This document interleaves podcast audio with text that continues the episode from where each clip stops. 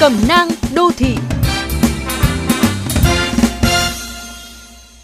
Các bạn thân mến, một cô nàng làm việc cho cơ quan nhà nước, dập dình muốn xin nghỉ vài năm nay vì không hài lòng với công việc.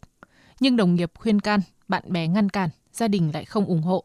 Và chính bản thân cô cũng chưa sẵn sàng đi đến quyết định cuối cùng, đành mong chờ vào năm mới khá hơn. Nhiều người trong chúng ta cũng có trải nghiệm tương tự khi không hài lòng và cảm thấy đang lãng phí thời gian của mình. Tuy vậy để thay đổi, không phải ai cũng biết nên bắt đầu từ đâu. Đừng chờ đợi vì năm mới không đồng nghĩa với thay da đổi thịt. Những đổi thay không tìm đến bạn nếu bạn cứ mãi dậm chân tại chỗ. Bởi để đi đến một chỗ thay đổi, mỗi người đều phải trải qua hành trình dài. Kể từ khi người khác nhận ra vấn đề, lo lắng cho bạn mà chính bạn còn chưa rõ mọi chuyện đã khởi đầu.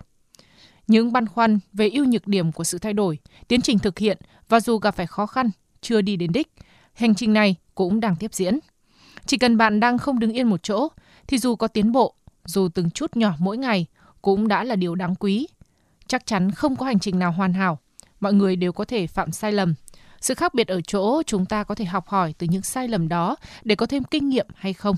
Để dễ dàng hơn trong công cuộc thay đổi, việc tìm kiếm một mô hình, một chuẩn mực trong cuộc sống để học hỏi và phát triển bản thân là một chìa khóa giúp cho chúng ta đạt được kết quả tốt hơn. Nhiều người nóng lòng muốn lên kế hoạch phát triển bản thân cho năm mới nhưng lại thiếu đi sự kiên trì. Hãy bắt đầu từ việc lên kế hoạch rõ ràng về mục tiêu, kết quả muốn đạt được. Giao cản có thể xuất hiện và cách giải quyết sẽ giúp bạn tích cực hơn, sẵn sàng hơn để đón nhận thử thách, để không phải năm mới mà chính chúng ta sẽ tự giúp mình thay ra đổi thịt.